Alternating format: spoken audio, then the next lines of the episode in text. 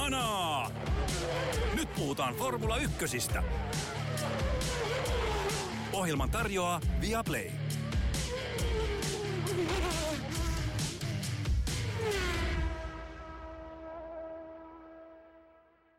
äärimmäisen dramaattinen, erittäin kiinnostava ja todella viihdyttävä Australian GP on aikakirjoissa.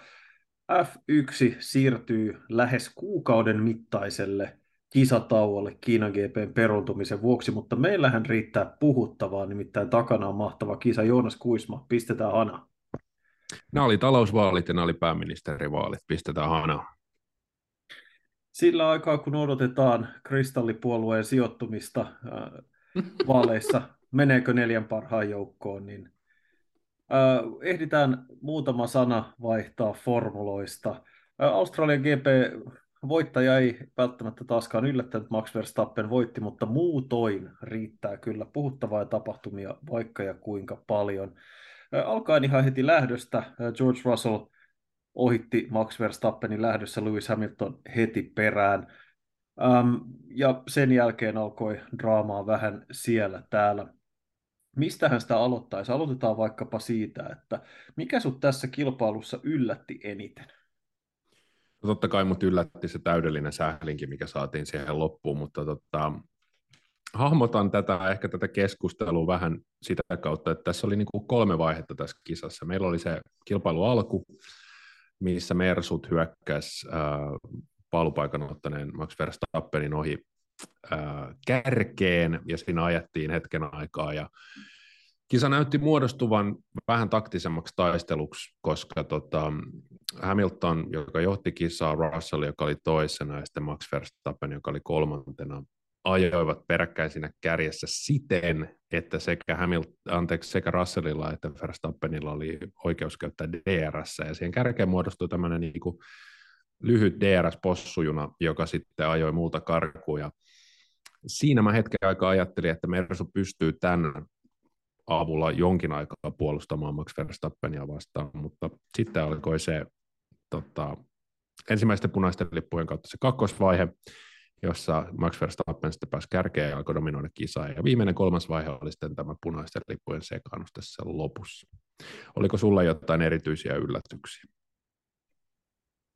sanotaan, että se tapa, miten punaisia lippuja tässä kisassa käytettiin, oli ehkä vähän yllättävää. Mercedeksen nopeus oli yllättävää ennakko-odotuksiin nähden. Ja myös peräpäässä löytyi pari semmoista erikoisella tavalla yllättänyttä seikkaa. Me varmasti niihin kaikkiin päästään. Mutta aloitetaan siitä, että mikä oli kisan ensimmäinen iso käänne, eli Alex Albonin ulosajo kilpailu alkuvaiheessa se toi paljon varikkopysähdyksiä äm, ja taktikointia kaikenlaista. Moni käytti tilaisuutensa ja vaihtoi, äh, kävi kertaalleen varikolla, vaihtoi kovat renkaat alle ja ajatteli, että no niin, näillä mennään loppuun asti ja saadaan iso etu. Siinä tehtiin ensimmäinen iso jako tämän kisan aikana. George Russell kuulu välittömästi alkuvaiheessa isoihin häviäjiin. Joo, hänet otti Mercedes siitä kärjestä varikolle. Hamilton Verstappen pysyi radalla, turvauto oli käynnissä, sitten huomattiin, että Albonin autosta oli jäänyt niin paljon rojua, että pistetäänpä tuohon punaiset liput, ja sehän tarkoitti, että Russellilla jäi luu, luu käteen sen takia, että kun tulee punaiset liput, autoon, autoa saa huoltaa, autoon saa vaihtaa renkaat, joten äh, Russell menetti muistaakseni, olisiko ollut kuusi äh, sijoitusta tämän takia. Asia, jota Toto Wolf pahoitteli radiossa ja jolle de facto Mercedes tai George Russell ei voi mitään. Russell oli sitä mieltä, syytti kisan tuomaristo, että, että näissä ei ollut oikein mitään järkeä näissä punaisissa lipuissa. Sä Janne ja vähän viittasit siihen, olitko sä Yrjöpojan linjoilla? No sanotaan, että siinä mielessä joo, että se näytti siltä, että siinä Albonin ulosajossa pääasiassa radalle tuli jonkun verran soraa, mikä nyt ei sinänsä haittaa kauheasti ajamista, jos suurin osa siitä saadaan pois. Valtaosa kuskeista oli sitä mieltä, että se olisi se ei häirinnyt ajamista, siinä oli selkeä ajolinja. ja se olisi saatu siitä sitten muutaman turva-autokierroksen aikana lakastua pois pikkasen ylivarovaista, ja tosiaan rankas niitä, jotka oli ehtinyt jo käydä varikolla. Siinä tehtiin ensimmäinen äh, sillä tavalla uusia, että Juki Tsunoda hyötyi siinä valtavasti, muutama McLaren hyötyi aika paljon. Ne, jotka, kaikki, jotka jäi sisään, Carlos Sainz oli myös niitä, joka sitten hävisi. Siinä tilanteessa hän kävi samaan aikaan kuin Russell varikolla ja menetti sijoja. Toki sitten myöhemmin Carlos ajo, ajo paljon paremmin ja ajoi itse asiassa ihan loistavan kisan, jossa sitten kävi niin kuin kävi. Mutta ehkä, ehkä tässä on nyt vähän liikaakin sitä, ja me voidaan sitten myöhemmin puhua vielä tästä Magnussenin kolarista erikseen, mutta tuntuu siltä, että näillä punaisilla lipuilla haetaan draamaa uusinta lähtöjä. Toki turvallisuus on aina tärkeä peruste, mutta se tilanne ei näyttänyt siltä, varsinkin kun Albonin auto jäi sellaiseen paikkaan, missä oli nosturi ihan vieressä. Se saatiin hyvin nopeasti siirrettyä siitä radan vierestä pois. Niin se ei vaikuttanut sellaiselta, että siitä ei olisi niin pienellä sviippaamisella ja pikasiivouksella selvitty. Niin onko tässä vähän sellaista, että halutaan hakea lisää sitä draamaa ja niitä pysäyttäviä hetkiä sillä, että tuodaan uusinta lähtöä hyvin nopeasti reagoimalla ja punaiset liput sisään. Mitä mieltä sä oot? No ainakin mä siihen äh, kisan loppuun äh, luin aika vahvasti sen, että haluttiin, niin kuin Ossi Oikarinen sanoi, niin Amerikan meininkiä niin kuin NASCARissa tehtäisiin totta kai tai jossain vastaavassa, että haetaan sitä showta siihen loppuun, koska mikään ei ole hirveämpää kuin ajaa turvallisesti maalin turva-autoperässä. Mulla on siitä jotain ajatuksia.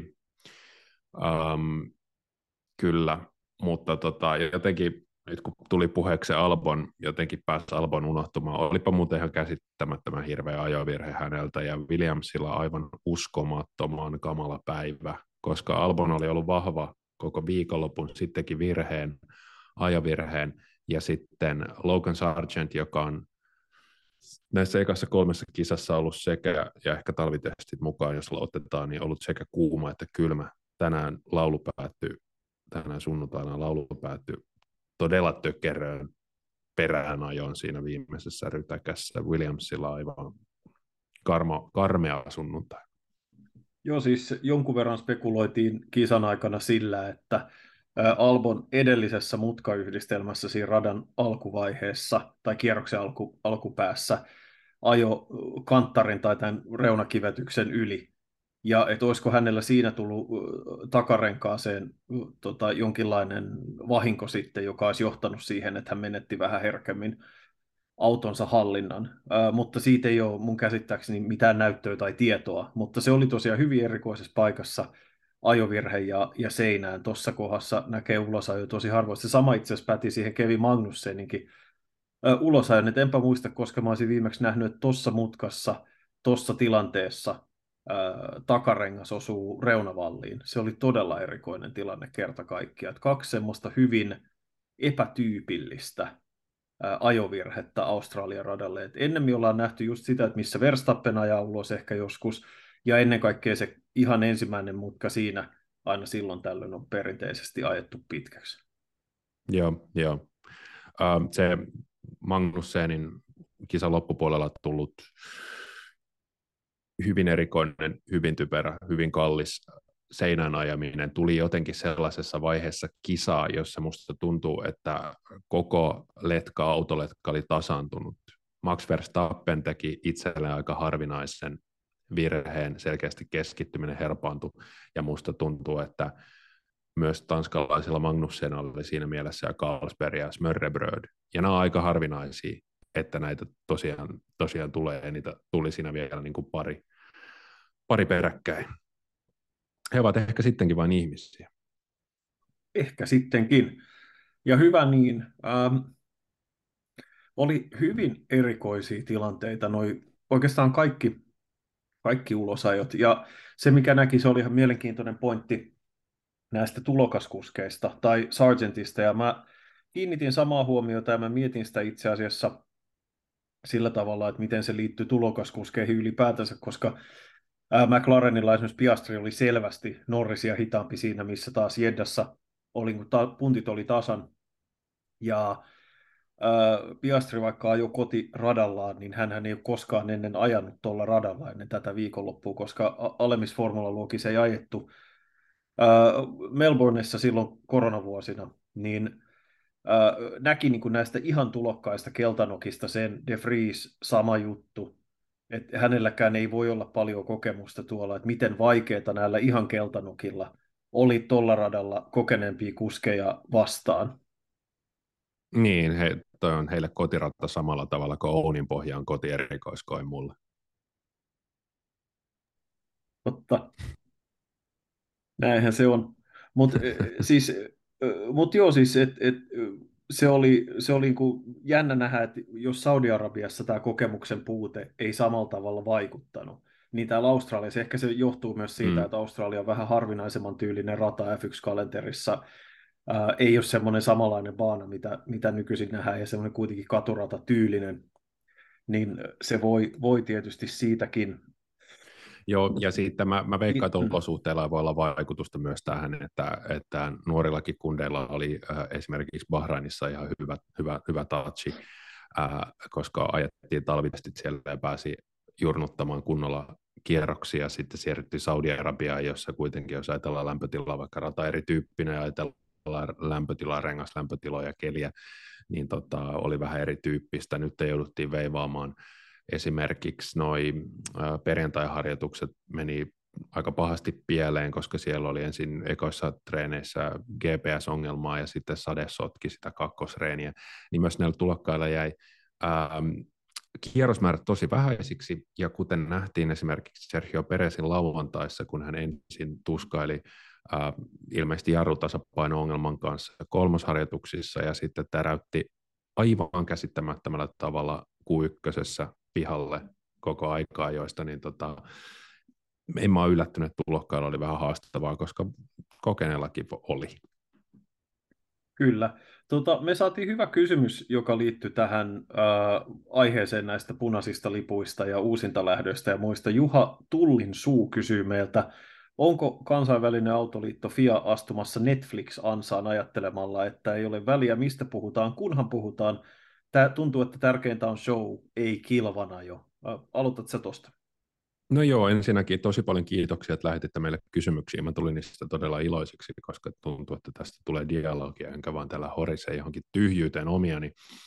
Mä oon erittäin paljon ö, samaa mieltä tai tota, tämän kysymyksen, miten se nyt sanoisi, premissin kanssa. Mulla tuli tässä, kun mä pohdin tätä kisaa, niin mulla tuli, tai näitä tuomariston päätöksiä, niin mulla tuli mieleen kaksi kisaa. Toinen on tietysti Abu Dhabi 2021, jossa oli tämä Michael Massin masinoima hirvittävä sekasotku, joka takia F1 on tällä lailla urheilullisesti ja sääntöjen puitteissa niin kuin tällä hetkellä hyvin jotenkin epäluotettavassa maineessa.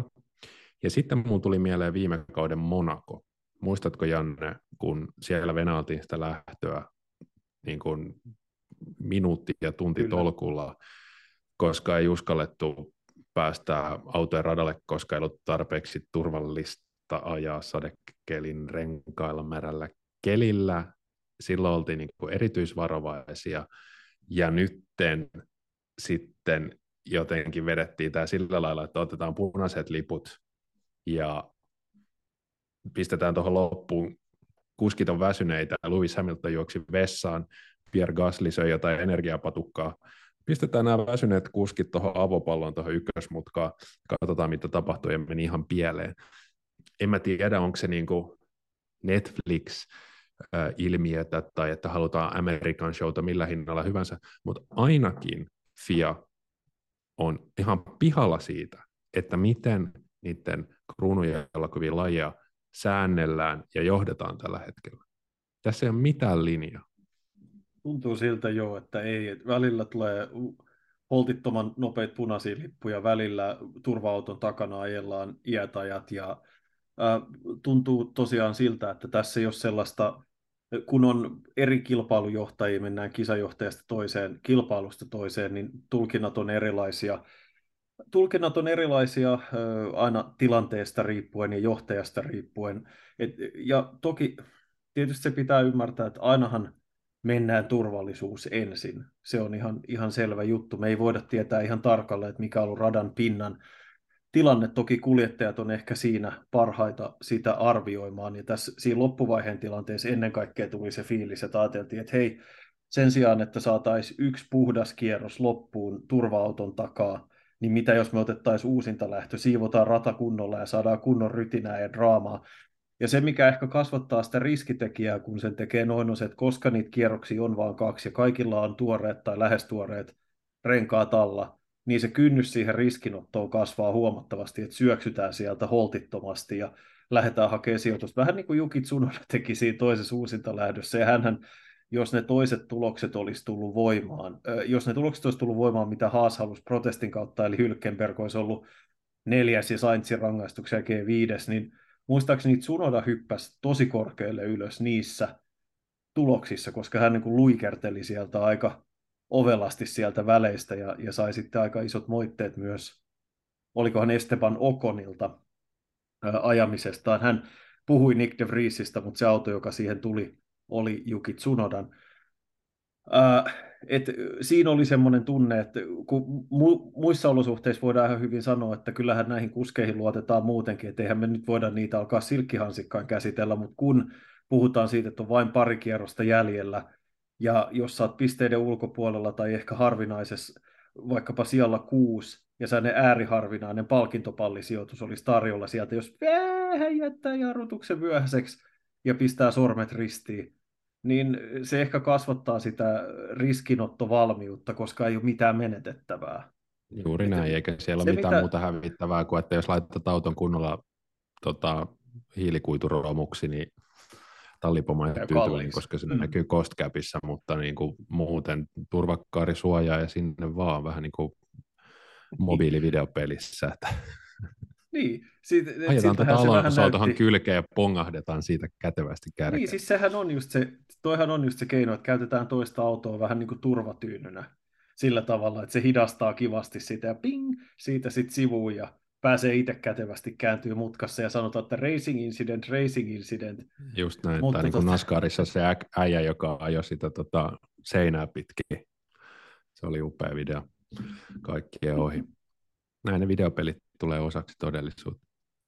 Kyllä, mutta joo. Mut kaiken kaikkiaan olen... niin kuin tuolla Australiassa oli vielä, siis yleisö oli päässyt ää, radalle kisan lopussa. Siellä oli ollut tällainen niin kuin turvallisuusongelma. Yleisö oli päässyt tyyliin halutessa olisi päässyt koskemaan Hylkenbergin autoa, joka viimeisellä jäähdyttelykierroksella ilmeisesti löpö loppui ja se jäi sinne radan varteen ja siinä oli vielä vilkkusen valo, että siinä voi kulkea sähkövirta, niin radalle tunkeutunut yleisö oli päässyt melkein koskeen sitä, että niin kuin logistisesti ja järjestelyn kannalta, niin nyt meni kyllä Australian GP pahasti vihkoon. Kyllä meni, joten Juha Tullin, suuhun, Tullin suuhun kysymykseen vastattakoon molemmat, että tuntuu siltä, että kyllä show on kilvanajoa välillä tärkeämpää ja kisajohtaminen on vähän sekavaa. Ja itse asiassa tähän kohtaan voisi, voisi ottaa toisenkin kysymyksen, koska päästiin näihin loppuvaiheen kolarointeihin ja muihin. Siinähän toisessa uusinta lähdössä nähtiin hyvinkin ää, monta yhteenottoa. Pierre Gasly ajoi pitkäksi sen ensimmäisen mutkan, ja kun hän palasi radalle, niin otti nopeasti yhteen Esteban Okonin kanssa, ja siitä tuli iso kolari ja lisävahinkoja taakse. Annu, meidän kuulijamme, kysyy, miksi Gasly ja Okon eivät saaneet rangaistusta, mutta Carlos Sainz, joka siis osui Fernando Alonsoon ja aiheutti Alonson pyörähdyksen, sai. Ja mä uskoisin, että tämä johtuu siitä, että Gasly ajautui ulos radalta ei täysin omasta syystään. Hän ei ajautunut radalta täysin omasta syystään, palas kohtuullisen turvallisesti siihen – mutta semmoinen niin hyvin vaikea tilanne, hän ei myöskään voi pysähtyä siihen hiekan reunalle odottamaan, ja kuitenkin pääsi palaamaan radalle ihan turvallisesti, mutta sitten ajautui liian lähelle, ää, liian lähekkäin oman tallikaverinsa kanssa, mutta se oli enemmän vähän sellainen puhdas racing incident, että Sainzin kohdalla näytti siltä, että hän tuli sellaisessa kulmassa, ja se, se näkyy ainoastaan silloin hyvin mun mielestä, kun näkee sen tilanteen sieltä Sainzin auton sisältä, äh, jossa kun näkee, että se menee sisälle siihen mutkaan paljon kovempaa ja jarruttaa paljon myöhemmän kuin muut, ja ottaa selvästi sellaisen riskin, jossa hän pistää Alonson vähän mahottomaan tilanteeseen. Ei tietysti tarkoituksella, mutta kuitenkin niin, että hän selkeästi aiheuttaa sen kolarin ajamalla tiukassa tilanteessa vähän varomattomasti. Tämä oli ainakin mun tulkinta siitä, että miksi näin kävi.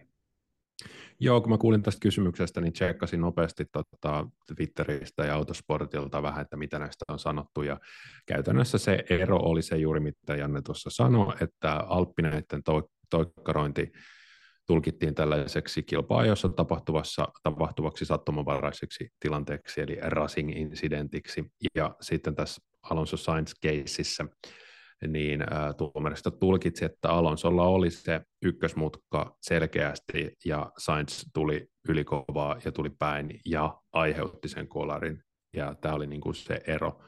Mutta tähän Sainzin tilanteeseen mä ehkä kuulen tässä, oliko tämä Annu tämä kysyjä, vähän kuulen tässä kysymyksessä, että saattaa olla tota Ferrarin ja ehkä Carloksen ja Carloksen auton ystävä, mitä en yhtään syytä niin haluan kuitenkin huomauttaa, että tota, jotkut asiantuntijat esimerkiksi sosiaalisessa mediassa piti Sainzin saamaan rangaistuista äärimmäisen raskaan, ja piti sitä myöskin jossain määrin tällä lailla, niin kuin, miksi sitä sanotaan, epäjohdonmukaisena suhteessa aiempiin tilanteisiin, joissa on lähdetty punaisten lippujen jälkeen tai suoraan gridiltä ykkösmutkaan ja on tapahtunut tällainen kolari niin ää, tätä pidettiin suhteessa aiempaan, aiempiin tuomioihin niin aika raskaana. Ja onhan se nyt aika raskasta antaa tuossa tilanteessa viisi sekuntia, joka käytännössä kun lähdetään paikalta, niin pudottaa espanjalaisen monta monta sijaa pois pisteeltä ja good not.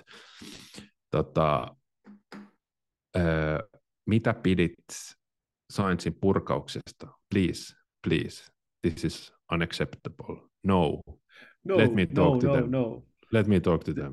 This is Please. unacceptable. They must wait until the end of the race and discuss with me. No, no. This is too harsh.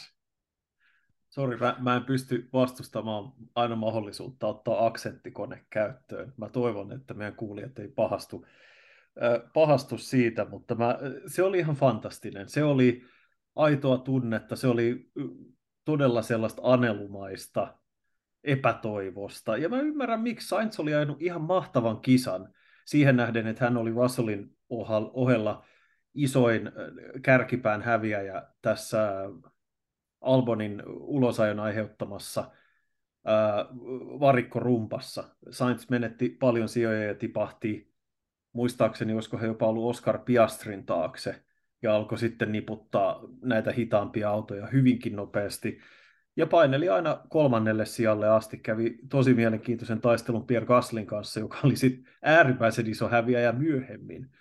Mutta et mä ymmärrän sen Sainzin epätoivon sen takia, että tämä oli mun mielestä häneltä kun, äh, muilta osin tosi vahva näyttö äh, siitä, että mihin hän pystyy, ja autolla, joka ei ole ollut hirveän nopea ja kilpailukykyinen koko ajan, niin selkeästi näytti, että kaikki keskikastin autot on ihan paperia ja teki hienoja ohituksia, niin oli sääli hänen kannalta ja ymmärsin hyvin, mutta teatteri 10 plus, fantastiko. Ja tuohon kun sitten vielä lisää sen, että tiedetään, että Sainz on ollut aika pullassa kahdessa ekassa kisassa, koska on ottanut niin sammaristi tukkaan Charles Leclercille noin niin kuin vauhdin puolesta, jos ei puhuta luotettavuudesta. Siihen vielä päälle se, että Charles Leclerc heti kisan alussa hiekalle ja keskeytys. Sainz vähän niin kuin yksinäisenä sankarina piti Maranello lippua heilumassa ja sitten se viedään tuolla tavalla, niin kyllä se oli sellaista upeaa renessanssidraamaa, opera. Tuosta saisi olla hyvä operan tehtyä ehdottomasti Venetsia. Kyllä, ja Ferrarille todella ihan karsee kisa. Ei yhtään palkintosijaa vielä tällä kaudella. 26 pistettä valmistajien MM-sarjassa, neljäs sija kaukana Aston Martinia ja Mercedestäkin jäljessä tässä vaiheessa. Aika karsea tilanne. Sainz putosi siis kokonaan kaikille pisteeltä. potkut, kaikille, Kaikille potkut. potkut. Kyllä on Matti Leclerc Mercedekselle, niin. Mattialla oli niin kiva, takas farmisarjaan. Mattialla oli niin kivat ne hiukset ja lasit ja jotenkin Niin. mukavasti puhui sitä Italiaa. Kyllä on minulla ikävä Mattia. Kyllä, ja siis se mitä mä sanoisin, vaikka tietysti Fred Wasserin kädenjälki, me voida tietenkään sanoa, että tämä uusi autohan on suunniteltu Binotton aikakaudella, mutta siitä, että kun ajatellaan, että vaihdetaan näitä tyyppejä ylhäällä ja pelataan sellaista Ferrari-tyylistä politikointia ja tuodaan uudet miehet sisään, niin ei se aina, aina on ihan niin yksinkertaista, että vaihtamalla homma paranee ja kaikesta tulee siistimpää. Että kyllä se hankalaa, hankalaa on sielläkin saada paletti kuntoon. Ja se, niin. kyllä se varmaan on, se on aika raskas paikka, mitä luulet, että Ferrari oli, niin kuin ollaan puhuttu monesti aikaisemmin, näytti nopeammalta autolta viime kauden alussa ja oli edelleen kuin toisiksi nopein ja siellä päin kauden puolivälissä taas talvitesteissä näytti hyvältä. Ja nyt kuitenkin tuntuu siltä, että sekä Aston Martin että Mercedes on tullut vähintään rinnalle ja oikeissa olosuhteissa jopa ohi. Että eihän kun Ferrarilla ollut mitään asiaa Mercedeksen vauhtiin tänä viikonloppuna, eikä juurikaan myöskään, no siis kyllähän Aston Martinin sillä tavalla, että hän oli äh, Lance Strollista mennyt ohi, mutta eihän se kauhean hyvät näytä. Ei, ei, ei, ei, ei näytä, ei näytä. Jos nyt miettii Ferrarin tuota kulttuuria ja heidän tapansa johtaa, niin Kimi Räikkönen edellinen tota, äh, Ferrarilla maailmanmestaruuden ajanut kuski, ja tämä menee niin nopeasti tämä laji eteenpäin, että tota, siinä tapauksessa aletaan puhua tästä ää, vuodesta nakki ja makkara, kun Kimi on ajanut sen maailmanmestaruuden. Että tota, huonolta, huonolta näyttää. Tietysti olisi hauska ajatus, jos Mattia olisi jättänyt tähän uuteen autoon jonkun pikkumiinan. Fire me again, bastard. Etujausitukseen vaikka jonkun ihan pienen sellaisen aerodynaamisen ikävän tota, kika, mutta tota, ehkä se on ihan it's a good motor. Joo, ei jatkoa Ferrari. Heikko, heikko. Mutta sen sijaan niin tota, mietin tuossa kisan aikana, kun katselin, Max Verstappen ajoi, hän oli siinä vaiheessa siirtynyt ilmeisesti jo ajamaan tyli Azerbaidsaniin, hän oli ajanut läpi sen kisa jo siinä vaiheessa ja muut oli noin kierroksella 20, niin mietin siinä, että tota, tämä olisi hirveän hyvä MM-sarja tällä hetkellä, jos tässä olisi vain näin 19 autoa. Lewis Hamilton johti, toinen entinen maailmanmestari Fernando Alonso antoi sinne rässiä. Siinä oli, siinä oli sitten Ferrari, siinä oli Pierre Gasly, oliko SM Liigan pudotuspelit niin hyvä meininki alusta loppuun, eri tallit sinne kärjessä. Mutta tota, Max oli kyllä, Max oli ihan jäätävän, jäätävän ylivoimainen. Mutta tota, jos me nyt puhuttiin, me muistaakseni viime viikolla yritettiin vähän herätellä tätä Tseko vastaan Max vastakkainasettelua, niin tota, taas aika lailla vedettiin matto jalkojen alta tässä. Niin kun, onko Tseko sittenkin ykköskuski keskustelussa? Joo, kyllähän tässä on, niin kuin puhuttiin viime viikolla, ja tätä me emme tarkoita ollenkaan pilkantekona kumpaakaan kohtaan, mutta tässä on hyvin samanlaiset vibat kuin Lewis Hamilton, Valtteri Bottas asetelmassa, että välillä välillä tulee se Peres 2.0, tulee sieltä ja voittaa kisan ja vamos, caballeros, ja sitten mennään lujaa, mutta hetken ja uhotaan ja MM-johto tai hyvin lähellä ja täältä tullaan, mutta ei, se, ei vaan ole sitä tasaisuutta samalla tavalla, ja nyt tietysti Peresillä oli aikaa, jossa aikaa, jossa tuli virhe ja se kävi tosi kalliiksi. Hyvä kisa jo, mutta siis tässä on esimerkiksi hyvin merkittävä ero Peresin ja Verstappenin välillä, mikä mut yllätti. Pereshän nousi lopulta tuloksissa hienosti ja Karloksen auton kolari-innokkuus nosti entisestään. Hän oli viides lopulta, lopulta tuloksissa, mikä on, on komea suoritus viimeisestä ruudusta. Mutta kun Peres teki tietään ylös rankingissa, niin hän ajo, ajo varmaan sanoisinko 10-15, ehkä enemmänkin kierrosta Lando Norrisin takana, ja ison osan niistä kierroksista niin, että hän hädin tuskin pystyi kaventamaan sitä eroa, joka oli noin neljä, neljä ja puoli sekuntia tosi pitkään. Ja jos vertaa sitä siihen vauhtiin, millä Max Verstappen lensi Lewis Hamiltonin ohi ja teki puolessa kierroksessa kahden sekunnin eron Hamiltonin sen ohituksen jälkeen, sen jälkeen loi sen 10 sekunnin turvatyynyn ja käytännössä niin kuin sormia naputteli loppupäivän sille, että ajellaan nyt 75 prosentin teholla kisa loppuun, niin, niin kuin siihen nähden peräisin vauhti oli pettymys. Me nähtiin Verstappenin autosta, miten kovaa täällä voi ajaa. Ja sitten yhtäkkiä peräisin oli vaikeaa Lando Norrisin kanssa, jolla on erittäin ei niin hyvä auto. Se oli outoa. kummallinen suvantovaihe peräsin kisassa, joka vei, vei aika paljon aikaa siitä, että hän olisi voinut nousta tappeleen Sainzin ja, ja Alonso ja kumppanien kanssa, mikä jäi sitten ihan haaveeksi kuitenkin.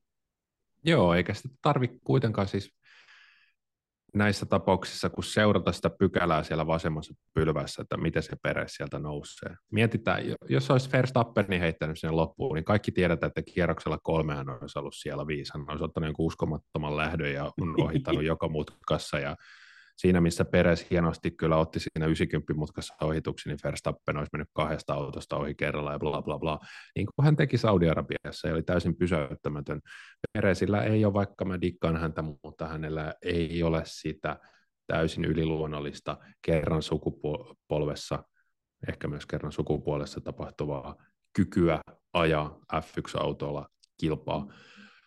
Ja tässä nyt Joonas Kuisman autoilupalkintoja jaetaan taas moneen paikkaan muistutukseksi siis autolupalkinto on tämmöinen Memorial Trophy surkeille liittymiselle, jonka tein Innsbruckin, edes, Innsbruckin kohdalla Itävallassa viime talvena.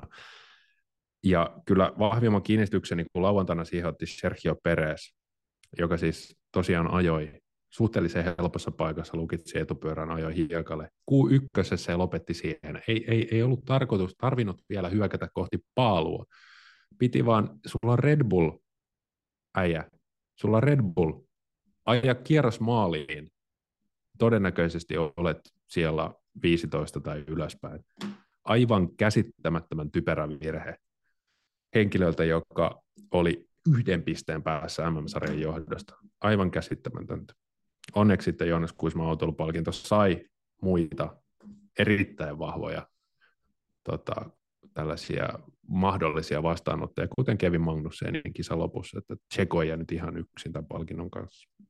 Joo, ja siinä mielessä toi Magnussenin kolari ja, ja se tapa, miten siinä tuli kisassa Carnagiota sitten myöhemmin, niin se oli siinä mielessä ehkä mä olisin kannattanut joko turvauton takana ajamista tai sitten yksi kierros seremoniallisesti. Pientä kilvanajoa, turva-auto tulee pois radalta, et, niin, kilpailuhan oli siihen mennessä, kun oltiin kierroksen 54, 55, 56, oli hyvin pitkälti asettunut uomiinsa. E, Alonso ei saanut Hamiltonia kiinni, Sainzin ja Gaslin välinen taistelu oli tauonnut, se oli parhaimmillaan ihan loistavaa.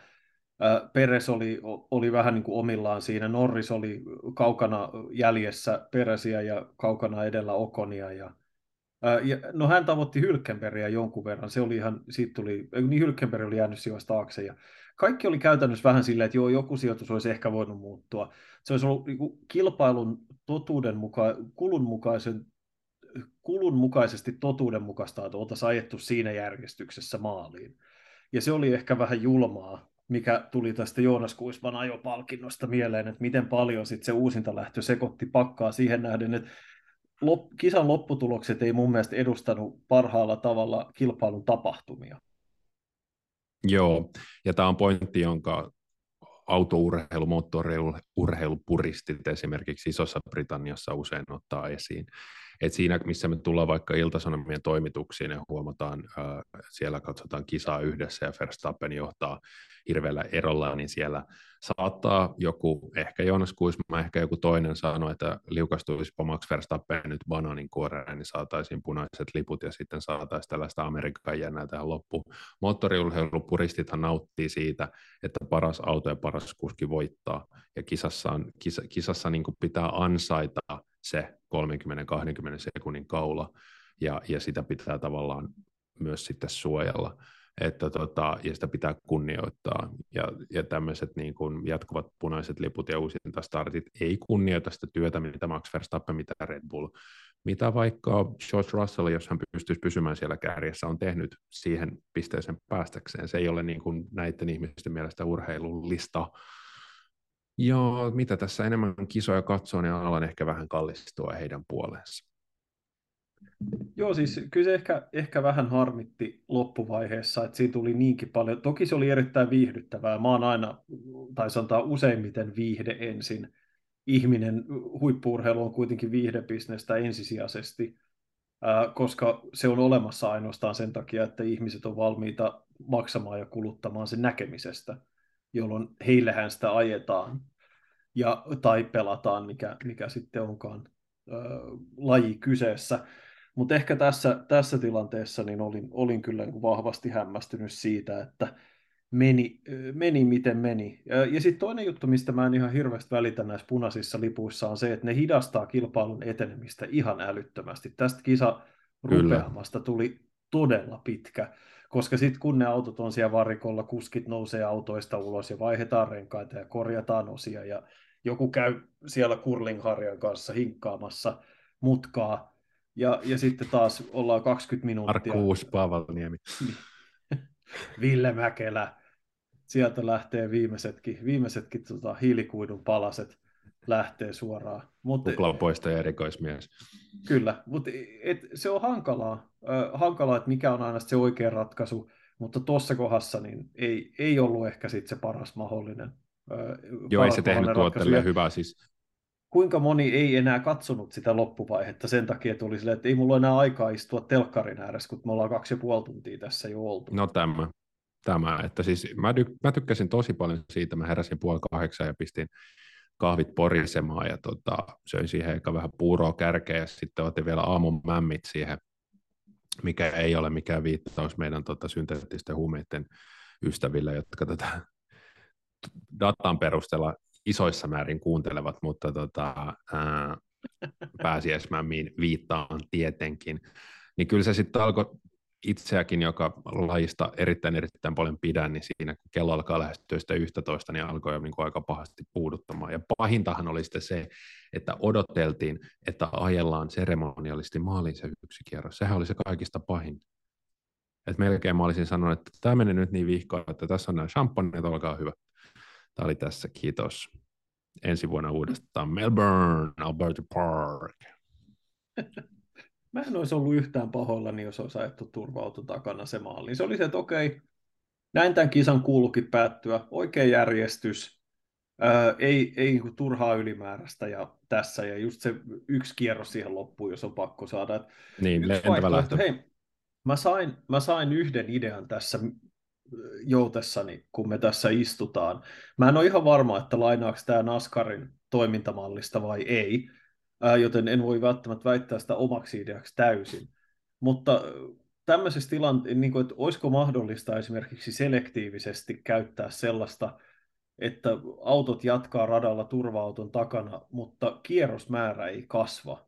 Eli toisin sanoen, kun se ulosajo tapahtuu, onko se sitten kierrokseen 5-4 tai 5-5, niin on se, että hei, me pysytään, autot pysyy radalla, ei pitkitetä tapahtumaa, mutta niin kuin kisatapahtumat on pausella niin sanotusti. Ja sitten kun tulee se, turva-auto poistuu radalta, sitten jatketaan siltä kierrokselta, mikä oli, kun se kolari tapahtui. Mä tiedän, että se on täysin johdonmukaista, että jos ei sitä joka kerralla käytetä, mutta esimerkiksi kisan jos kisa on jäljellä vaikkapa kymmenen kierrosta tai vähemmän, niin silloin tätä sovellettaisiin, jotta ei tulisi A, sitä ikuisuuden mittaista taukoa punaisen lipun takia, ja B, ei tulisi sitä, että ajetaan turva takana maaliin. Se on nerokas idea, jonka mä esitin sulle viime kaudella. Ja sillä oli sama ongelma, Pahus. joka on edelleen, ja joka NASCARilla ei ole, koska NASCARissa tankataan kesken kisan. F1, F1 ei tankata. Löpö loppuu. Se on se ongelma. Tämä olisi muuten täydellinen. NASCARissa tosiaan lyödään benchiin ja ruiskutellaan ihan minne sattuu. Siellä peseydytään benchiin. se on kyllä ihan totta. että ainakin jossain Ajattelin... määrin siitä pitäisi olla hyvin tarkkana ajattelin vielä vilkasta vähän tänään tota Indikaaria. Siellä on ajettu tänään ovaalilla kisa. Saa nähdä, mitä sun suosikki Colton Herder ja Paddle Ward on pärjänneet. Älä spoilaa, se on kisa kesken. Mä just vedin katsoa, avasi autosportin sivun tässä samalla pilailla. Älä, Et... älä, älä, älä, siellä on ajettu ovaalia, ai että se on hienoa. Tota, hei, puhutaan vähän Mercedeksestä. Aika hyvä viikolla. Joo. Mulli, Pois lukien, asiassa... että Yrjöllä räjähti moottori, mutta tota, noin muut taas parempaa. Joo. Mersu oli yksi kahdesta tämän viikonlopun, tai sanotaan ei ehkä viikonlopun tulosluettelun kol, oikeastaan kolmesta selkeästä voittajasta. Voisi ajatella tänä viikonloppu. Mersu on merkittävin sen takia, että heillä oli hyvä vauhti aikaa, joissa ja tuntui siltä, että paljon niistä murheista, mitä alkukaudella nähtiin, oli poissa. Toki he oli edelleen selvästi Red Bullia hitaampia, mutta se, että he oli suhteessa Ferrarin ja Aston Martiniin nopeampi, se oli heille hyvä. Se, mikä on kiinnostavaa tietysti on se, että kuinka paljon siitä on rataspesifiä, kuinka paljon siitä on rataspesifiä tähän Australian rataan, joka on erilainen kuin mitä ollaan, mitä ehkä sit suurin osa muista tällä kaudella. Ja sitten vielä tullaan siihen, että nyt kun tulee tämä kuukauden mittainen tauko, ketkä tuo kuinkakin paljon ää, uusia osia ja uudistuksia autoihin, niin, niin miten se vaikuttaa asetelmiin. Tosi positiivinen kisa kaiken kaikkiaan Mersulle. Vaikka Russellin auto hajosi, hän hyvin todennäköisesti olisi hän hyvin todennäköisesti olisi palkintosijasta taistellut tänään, jos, jos olisi pysynyt autokasassa loppuun asti. Et tuntuu siltä, että ne isoimmat möröt on ehkä takana. Niin, katsotaan taas sitten Azerbaidžanissa, kun se auto, auto ei kulje suoralla mihinkään ja, ja ajellaan siellä keskikastissa tai, tai jotain vastaavaa, vaikea sanoa.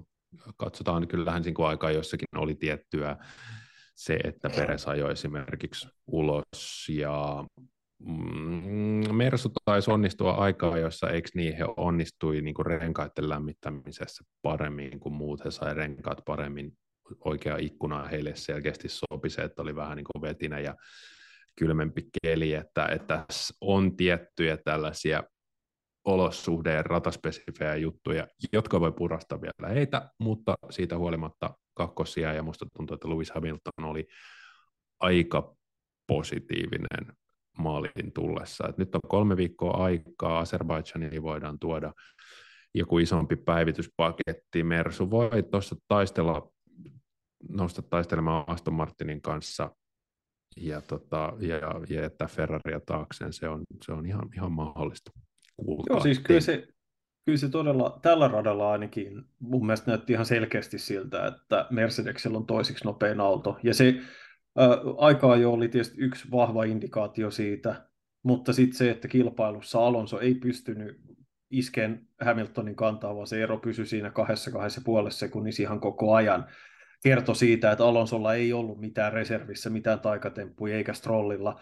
Ja, ja siinä olisi tietysti Russellin keskeytys sekoitti, sekoitti sitä arvioa vielä laajemmin. Mutta niin kuin sanottu, me nähdään sitten vähän ajan päästä, että miten paljon siinä on kiinni nimenomaan Australian radasta ja miten se sopii, sopii Mercedekselle juuri spesifisti.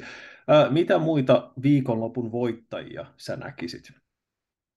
No, mä en halua viedä sun, tota, I, want, I don't want to steal your thunder, koska meidän virallisena McLaren fanipoikana, niin sä haluat varmasti päästä fiilistelemään Mäkin tuplapisteitä, mutta ähm, tuon mä sanon, kun kerrottiin, että miksi Schumacher ei jatka Haasilla, vaan hänet ottaa kehäraakki Nick Hülkenberg, niin en tässä podcastissa puhunut hulkista kauhean mairittelevaan sävyyn, mutta joudun kyllä syömään hattuni, koska Nick Hülkenberg on ollut tullut erittäin, erittäin, erittäin vahvasti takaisin. Syöttää pajunkäyttä Kevin Magnussenille ja, ja tota, on ollut jopa sensaatiomainen, ei ainoastaan Australiassa aikoissa, vaan, vaan jo noissa kahdessa ekassakin skabassa tota, yhdellä kierroksella. Ja nyt vahva suoritus ja ei ollut, niin kuin, ei jäänyt kauas pois, että olisi, olisi tullut sensaatiomainen podiumi jopa. Että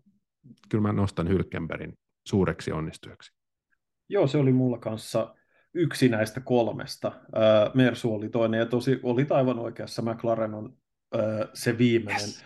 Se ei ole välttämättä kauhean iso yllätys, koska tosiaan he otti 12 pistettä tästä kisasta, ensimmäiset 12 pistettä, ja samalla kuten myös viime kaudella, niin hyötyivät kovasti siitä, että Alpinella oli aivan erityinen taito astua omille varpailleen.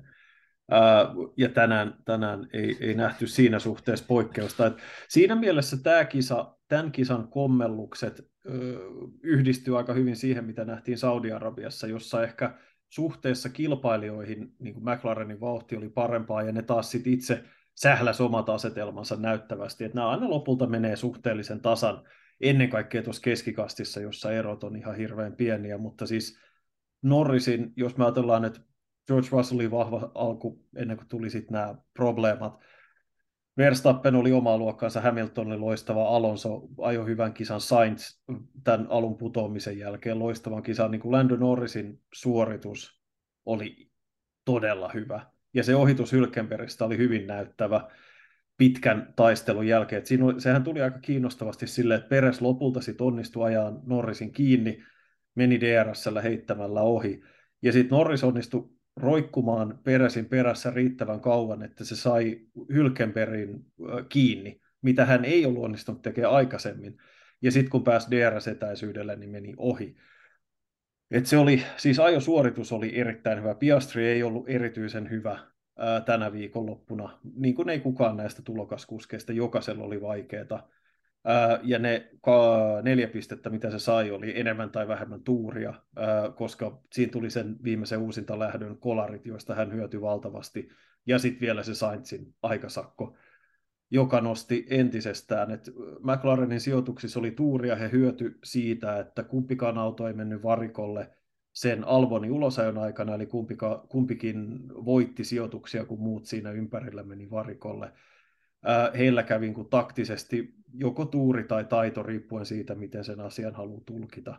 Että ennakoiko he jopa punaista lippua sitten, mutta sitä ei voi, ei voi tietenkään tietää. Todennäköisesti heillä vaan kävi säkä Öö, Mutta joka tapauksessa niin kun todella surkean alkukauden jälkeen, niin ihan kiinnostavaa, että saadaan sekoitettua tuota pakkaa entisestään, mutta Hylkenbergistä samaa mieltä, siis näin hyvin tympeänä ja tylsänä ja turvallisena valintana öö, Haasille, mutta on ollut heti oikeastaan Magnussenia nopeampi, ja heidän välinen eronsa koko tämän viikonlopun ajan oli ihan massiivinen. Hylkenberg koko ajan keikku aika joissa harjoituksissa ja muissa kärkipäässä kisassa kilpaili tasaisesti ylemmän keskikastin tallien kanssa.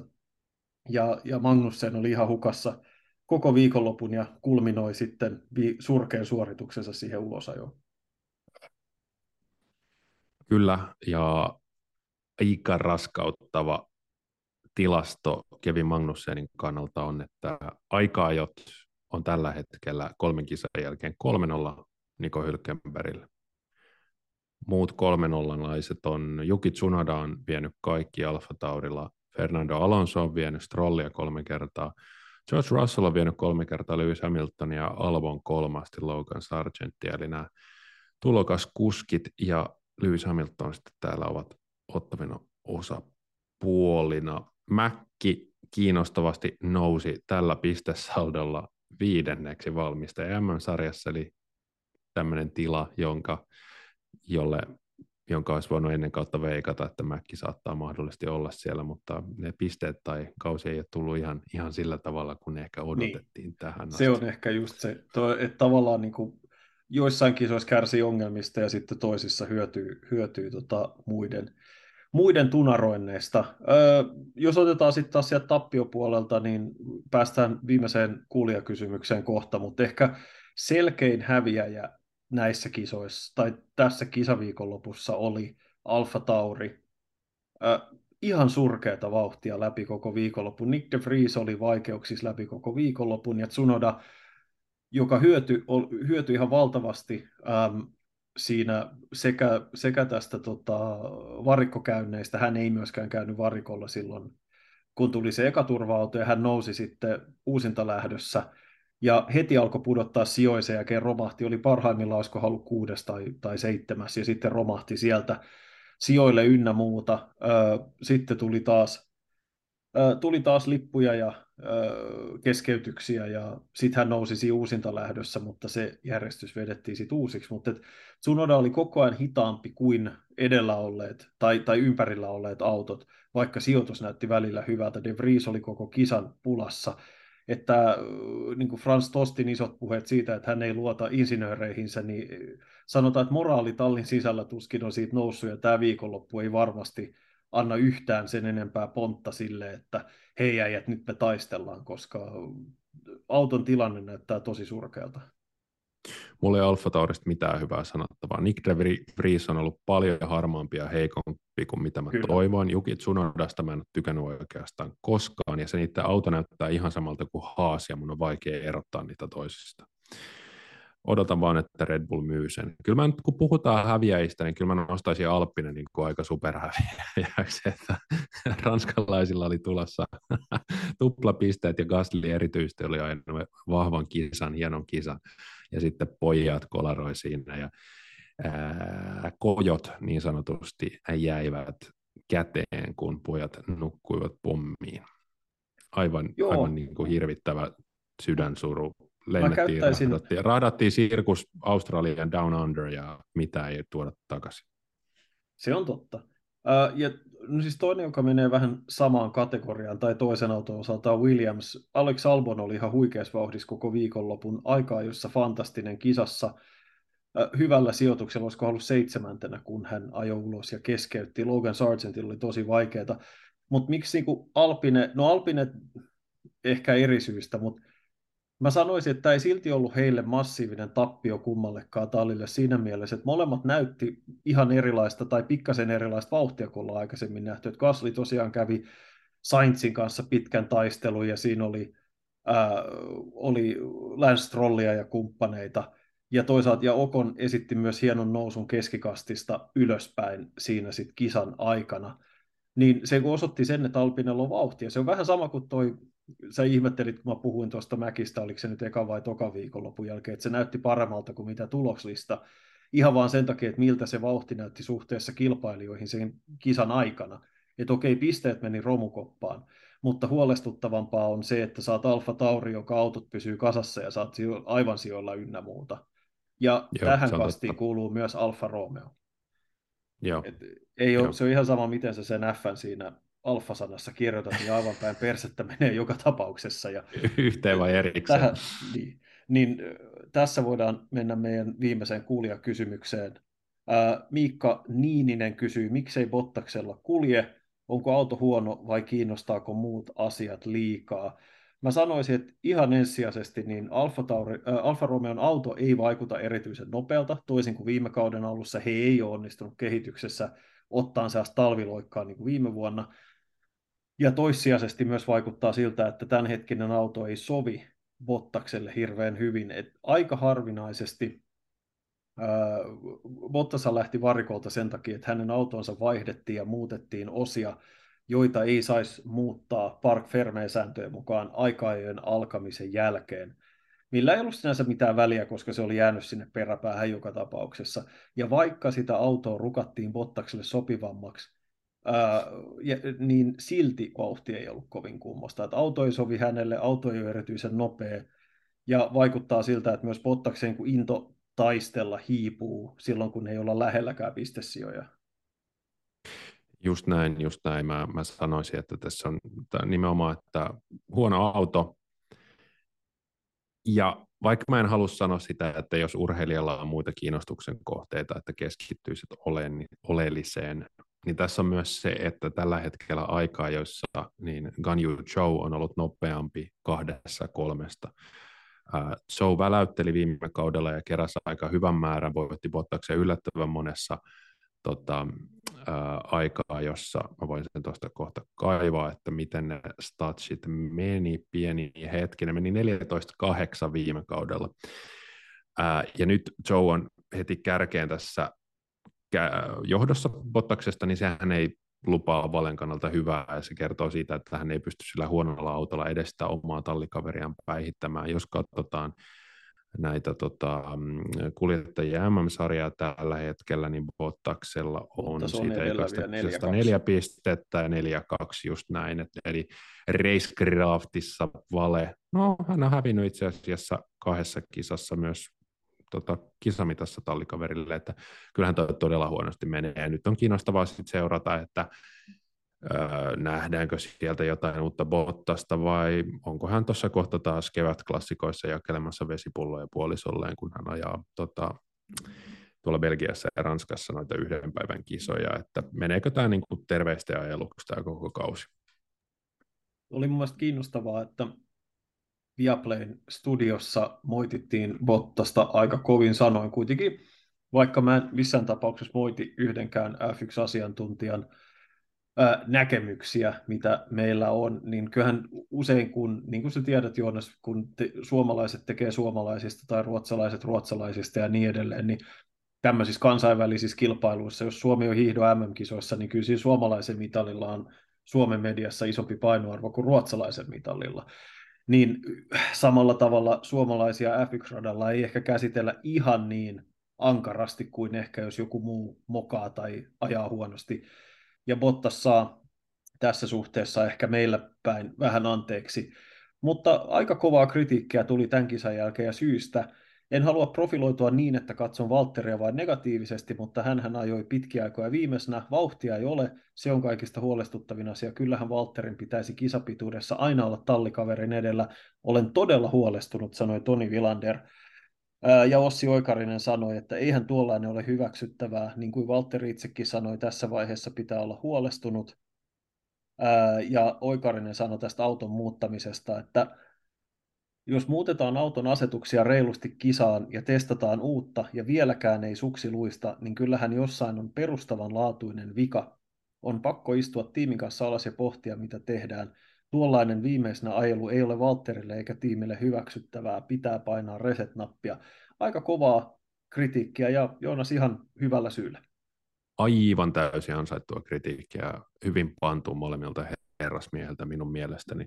Kiinnostavaa tässä tietysti on, että millä mielellä Audi katselee esimerkiksi tällä hetkellä tätä hommaa, että kyllähän tämä on aikamoinen soppa. Sikäli mä luotan ihan kyllä, mä luotan Seideliin, joka siellä toimintaa johtaa, mutta tällä hetkellä näyttää Alfa Romeon, vai pitäisi sanoa Beta Romeon he ää, kausi, niin tosiaan niin kuin tässä sanottiin, niin erittäin huolestuttavalta. Voi olla, että tulee vähän tämmöinen köyhän miehen minardikausi tästä Valelle ja Ganjuulle. No ei nyt sen tämä köyhän miehen Minardi, se olisi todella, todella heikko meno, meno silloin, mutta äh, kaikella rakkaudella Minardille, mutta ehkä sanotaan Alfa Taurista voidaan sanoa, että on tulossa erittäin Minardi-henkinen kausi kyllä, mutta, mutta to, jolloin, joka on siis Minardin perillinen äh, fyysisesti sekä omistusoikeuksiltaan. Mutta mutta Alfa... Minardi on kuitenkin niin kuin legendaarisen paska, että Alfa Romeo ei edes siitä, ja köyhällä ei varaa halpaa. niin, näinhän se on. Näin se on. Um, mun mielestä ehkä isoin probleema Alfalla on se, että he on tosiaan yleensä, jos se suksi on luistanut, se on luistanut alkukaudesta, ei pelkästään viime kaudella, vaan myös aikaisemmin just sen takia, että Sauberilla ja Alfalla ei ole edellytyksiä ja resursseja se kiivaaseen kehityskilpailuun. Sitähän me ihmeteltiin pitkin viime kautta, että kun muut paransi. Se oli vähän niin kuin tämä mukailma Antti Muurisen sanonnasta, mitä käytettiin suomalaisessa jalkapallossa, että joo, kyllä Suomessa mennään eteenpäin, mutta muut vaan menee eteenpäin kovempaa. Ja tota, se ehkä päti alfaa viime kaudella ja tällä hetkellä näyttää, että viime talvena sama jatku ja he on jäänyt pikkasen polkeen paikalleen konseptissa. Alfalla oli uusi etusiipi tässä kisassa, ja ilmeisesti heillä on tulossa lisää muutoksia siihen auton etupäähän jatkossakin. Ja tässähän me saatetaan nähdä Bakussa jonkinlainen pienimuotoinen uusjako voimasuhteissa, kun neljän viikon kehitystauon ja, ja valmistustauon jälkeen kaikki varmasti tuo merkittävästi uusia osia, kuinka moni on päässyt kiinni niihin konseptiinsa ongelmiin, ja sanotaan, että Pottaksen kannalta toivoisin, että se auto, mikä sieltä sylkästään ulos Hinvilin liukuhihnalta, niin on pikkasen kovempaa, tai sanotaan hänelle sopivampaa tekoa. Joo, ja samaten niin kyllä sekä Sveitsissä että Ranskassa että Isossa Britanniassa, niin kopiokone laulaa kyllä tässä tauolla, että kyllä sieltä Red Bullilta otetaan kaikki mitä pystytään, niin pöllitään, se on ihan selvä homma. Tosi kiinnostavaa nähdä, että mitä Bakussa tapahtuu, mutta ehkä tässä loppukaneettina niin onhan se nyt vähän harmi, vaikka meillä varmasti juttua riittää, että joudutaan tässä nyt Kiinan GPn peruuntumisen takia odottelee aika pitkä aika, kunnes meillä on taas looginen siirtymä Azerbaijan Miami. Joo, se tulee sitten vähän lyhyemmällä aikavälillä. Siinä naapurivaltiot Azerbaidsan ja Yhdysvaltain itärannikko, ää, jotka suorastaan rajan jakavat keskenään, niin siinä mennään nopealla aikataululla. Niin mutta niin muistakaa, että kun on 10 pinnaa etanolia F1-polttoaineessa, niin tämä on vihreä laji. Näin se on. Mutta joo, meillä on tosiaan tässä äh, kisojen välissä aikaa tehdä vähän, ka, tehdä vähän välitilin päätöstä alkukauteen. Sellaisia alustavia tunnusteluja vieraiden suhteen on tehty ja toivottavasti saadaan parikin vierasta tähän parikin vierasta tähän alkukauden näin, tähän välijakso, koska meillä tulee todella kolme ohjelmaa tähän väliin, jossa ei kilpailua ajeta, niin toivotaan, että, että saadaan tänne sitten muitakin ääniä hommaan mukaan. Ja joka tapauksessa takana on erittäin kiinnostava startti kaudelle, kolme kilpailua, ja tämä Australian GP tulee kyllä jäämään mieleen erittäin tapahtumarikkana, että vielä niin kuin sanoit, että jos, jos siitä voitosta käytäisiin tiukempi taistelu, niin me, me oltaisiin todellisessa F1-nirvanassa tällä hetkellä. Mä jätän sut sellaiseen tosi murheelliseen ajatelmaan tämän kärjen tiivistymisen kannalta. George Russell spekuloi kisan jälkeen, että Red Bull todennäköisesti säästeli koko viikonlopun, ja hän sanoi, että he piilottelevat suorituskykyään sen takia, koska jos ne ajaisi niin kovaa kuin ne pystyisi, niin silloin alettaisiin mennä siihen pisteeseen, niin kuin F1 on tehty monta monta kertaa aikaisemmin, että aletaan tehdä sääntömuutoksia, jotka pureutuu siihen ylivoimaisimman tallin ylivoimaisimpaan etuun jolloin heidän etunsa on pitää asioita mahdollisimman piilossa, jotta he pystyvät olemaan mahdollisimman ylivoimaisia mahdollisimman pitkään. Ja siitä ajatelmasta kohti tätä neljän viikon taukoa. Todella kiinnostavaa, mitä se voi olla. Onko se siellä auton pohjassa? Onko se niissä heidän jousitusripustuksissaan, missä se on? Onko se heidän vähän erilaisissa DRS-siivessä? Jäämme odottamaan. Kyllä näitä me ehditään puida tosiaan tässä väliviikkojen aikana. Kiitos Joonas, kiitos meidän kuulijoille, kiitos kysymyksistä ja kommenteista niin kuin aina. Hana palaa asiaan viikon kuluttua. Siihen saakka kiitos ja moi moi.